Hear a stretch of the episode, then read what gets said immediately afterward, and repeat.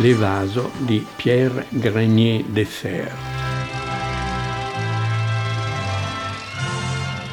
Lei cerca lavoro? Sì. Beh, qui ce n'è, almeno per tre giorni. Vive sola con suo suocero? Sì, sono vedova, mi chiamano la vedova Couder. Lei come si chiama? Jean. Il titolo originale è La Veuve Couderc, cioè tradotto in italiano La vedova Couderc, che è uno dei più bei romanzi a detta dei suoi critici, ma anche a detta dei lettori. È un libro che dal secondo dopoguerra in avanti ha continuato a vendere, a essere tradotto, a essere letto da nuove generazioni di lettori non solo francesi. Questo romanzo famosissimo in Francia, che piaceva moltissimo a André Gide e a tanti altri grandi letterati del dopoguerra, l'ha scritto Georges Simenon e passa per essere uno dei suoi libri più venduti, più tradotti e anche più amati, più letti, più, più, più letti. E Granier de Fer era un, un regista di solido mestiere, non un regista geniale, soprattutto eh, un regista che ha mantenuto fede alla qualità francese, come la si chiamava allora, quella dei registi di Vivier, Delannoy, quelli del cinema, i sceneggiatori come, come Autant Lara, eh, sceneggiatori come Orange Bost, come tanti altri, che eh, avevano fatto il grande cinema francese degli anni 30, 40 e 50. È un cinema di tradizione un cinema che sa raccontare molto bene, che sa far partecipare in modo intelligente lo spettatore alle vicende narrate, alle psicologie dei personaggi, un cinema che sa spiegare e sa nello stesso tempo evocare, creare atmosfere, creare personaggi, creare psicologia, un cinema dal punto di vista eh, come dire, della tecnica del racconto, un cinema tra i migliori insieme a quello hollywoodiano, insieme a quello italiano degli anni del dopoguerra, insomma un cinema mh, di grandissimo livello professionale ma non solo professionale. Granier de Fer ha fatto altri film, ne ha fatti ben quattro, nell'insieme tratti da Simenon, era un affezionato di Simenon, era un divulgatore a suo modo di Simenon, non un interprete, anche se si concedeva delle libertà, aveva un suo potere, perché i suoi film incassavano anche molto bene, e, e per esempio nella Vedova Couder si permette delle libertà. Il romanzo è molto più crudele del film. Il film ha una mm, spinta, come dire, sentimentale, psicologica, una spinta affettiva nei confronti dei due protagonisti, dei personaggi di questa storia, che c'è nel romanzo, ma nel romanzo è trattata con più crudeltà la vedova è meno buona di come Simon Signore la presenta nel film di Granier de Fer. E anche Alain Delon, giovane attore, allora eh, come dire, aveva fatto Rocco e suoi fratelli, aveva fatto Il Gattopardo, aveva fatto L'Eclisse con Antonioni, era un attore internazionale, molto giovane, ancora molto eh, bello, attraente a suo modo, secondo un certo criterio di bellezza molto francese. Il suo rivale era Belmondo, che era esattamente l'opposto, il bruttone simpatico, mentre Delon in fondo era il bello antipatico, mm, anche se continuava a fare personaggi molto romantici. Quando chiesero ad Antonioni perché nell'Eclisse aveva voluto Delon, la cui immagine in Italia era quella di Rocco e i suoi fratelli, l'angelico Rocco del film di Visconti, Antonioni disse perché nella realtà è un gran figlio di puttana, è antipaticissimo, è un uomo crudelissimo, io volevo tirar fuori questo aspetto qui che invece Visconti aveva un po' travisato e, e corretto, diciamo così. Vuoi bene la vedova Couder? Perché me lo chiedi? È cattiva. Non è vero. Sembra cattiva. A 14 anni sono arrivata qui a fare la serva. Il padre mi ha sverginato e il figlio mi ha messo incinta. Tutto per niente perché il bambino è nato morto. Mi è toccato curare la madre fino a quando è morta. Poi quell'ubriacone di mio marito finché sono diventata la vedova.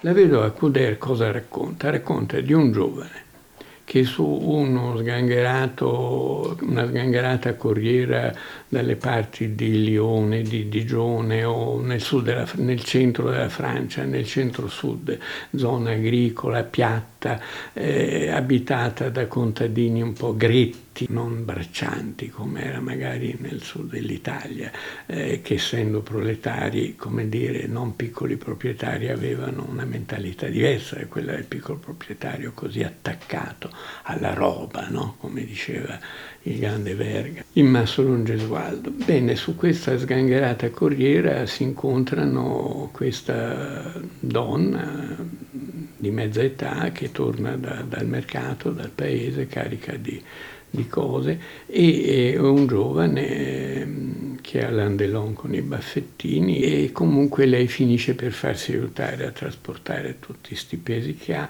oltre una chiusa, le chiuse quei ponti levatoi che si alzano e si abbassano per far passare le chiatte. La vedova Cuder che abita in una casa lì, vicino c'è la casa della cognata col marito, avidi che vorrebbero la casa che lei ovviamente essendo la vedova ha ereditato, ereditato dal marito e che si contendono il vecchio eh, di casa, il padre del marito della vedova. E, lo, se lo strappano l'una con l'altra. La vedova racconterà a Landelon, a questo giovane che si ferma nella sua fattoria per fare dei lavori e che è chiaramente in fuga da qualcosa, non si sa bene da cosa. È uno con l'aria del parigino, non con l'aria del provinciale, diciamo. Landelon peraltro era perfetto da questo punto di vista. Insomma, c'è un intreccio amoroso tra i due, c'è eh, questa lite continua con eh, la famiglia vicina che si rubano tra di loro il vecchio che vuole stare con la vedova eh, di, di, suo figlio e che è colui che l'ha violentata quando era andata a lavorare come lavorante in quella, in quella casa. C'è un terzo personaggio che è la, una nipote della, della, vedova figlia della famiglia che sta dall'altra parte del canale e eh, che nel film è interpretata da Ottavia Piccolo che allora era una giovane attrice di molto successo in Italia e in Francia perché sapeva molto bene il francese, era una buona attrice di teatro e ha fatto anche dei film notevoli, ha fatto Metello con Bolognin Pratolini, ha fatto dei film in Francia, ha fatto, per un certo periodo era una delle attrici più promettenti del cinema italiano e poi è rimasta un po' lì, si è dedicata piuttosto al teatro, alla televisione che non al cinema. Insomma c'è questa situazione intricata con pochi personaggi a cui si aggiunge appunto Ottavia Piccolo che è una che la dà, insomma, che si concede facilmente e che ha un bambino, un bambinetto. Il legame tra la vedova Couderc e il giovane Jean arrivato chiaramente da Parigi e in fuga chiaramente da qualche cosa e che si accontenta di fare no, per starsene lontano da, da, dai pericoli, e la situazione precipita perché le tensioni all'interno di questo piccolo mondo contadino molto gretto in qualche modo esplode e questo rapporto tra le vedove e il giovane si, si frantuma. La ragazza giovane tradisce, finisce che la polizia si mette sulle tracce di questo giovane che finora aveva scampato con dei documenti falsi ogni attenzione e si scopre che questo è evaso dalla Cayenne addirittura e che ha ucciso... Ha ucciso qualcuno? Era molto giovane. Delle guardie sono venute alla chiusa per parlare con Desiree, ma non cercavano nessuno. Le guardie cercano sempre qualcosa.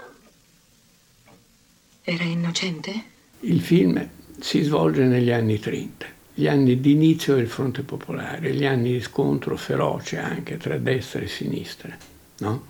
con eh, violenze con l'Action Française, i fascisti francesi scatenati con i socialisti in difesa, con la grande conquista elettorale del, del governo, col grande periodo di riforme del Fronte Popolare finito poi con il solito paradosso della politica che ammazza le novità, ammazza le rivoluzioni, ammazza i socialismi, gli interessi che si mettono in, in gara tra di loro.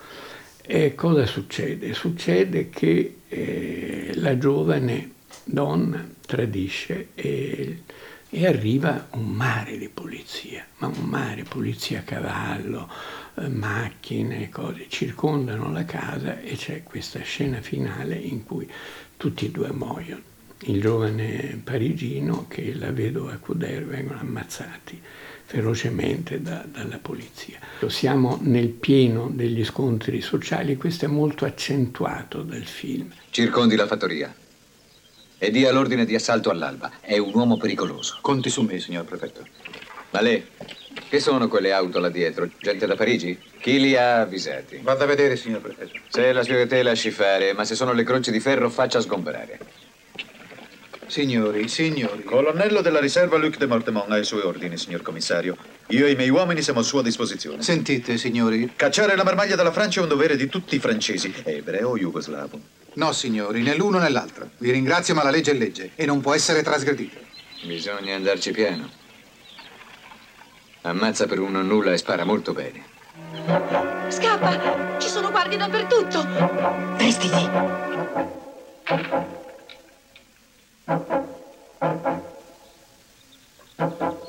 Levin, la fattoria è circondata. Hai un minuto per uscire con le mani in alto. Poi cominciamo a sparare. Tutte le persone che lo aiuteranno saranno accusate di complicità. Non mi avevi detto di chiamarti Levin. L'avevo dimenticato. quest'idea del male, del confrontarsi col male cercando di capire perché il male appartiene a tutti, il male fa parte del, della natura umana, è l'aspetto nero della creazione. Simenon capisce il male, ma anche, eh, come dire, no, no, non lo nasconde. Il giovane protagonista Jean del romanzo è un personaggio piuttosto crudele, piuttosto no? ha un fondo di cattiveria borghese, diciamo, il mondo da cui proviene. Nel film è più un giovane anarchico e quindi più un'aureola di rivolta contro la società borghese, che invece è quella che nel romanzo è quella che lo produce e che produce i suoi effetti rendendolo anche un criminale nei confronti, nonostante questa grande storia d'amore, nei confronti della vedova, che la vera vittima è lei alla fine, la donna.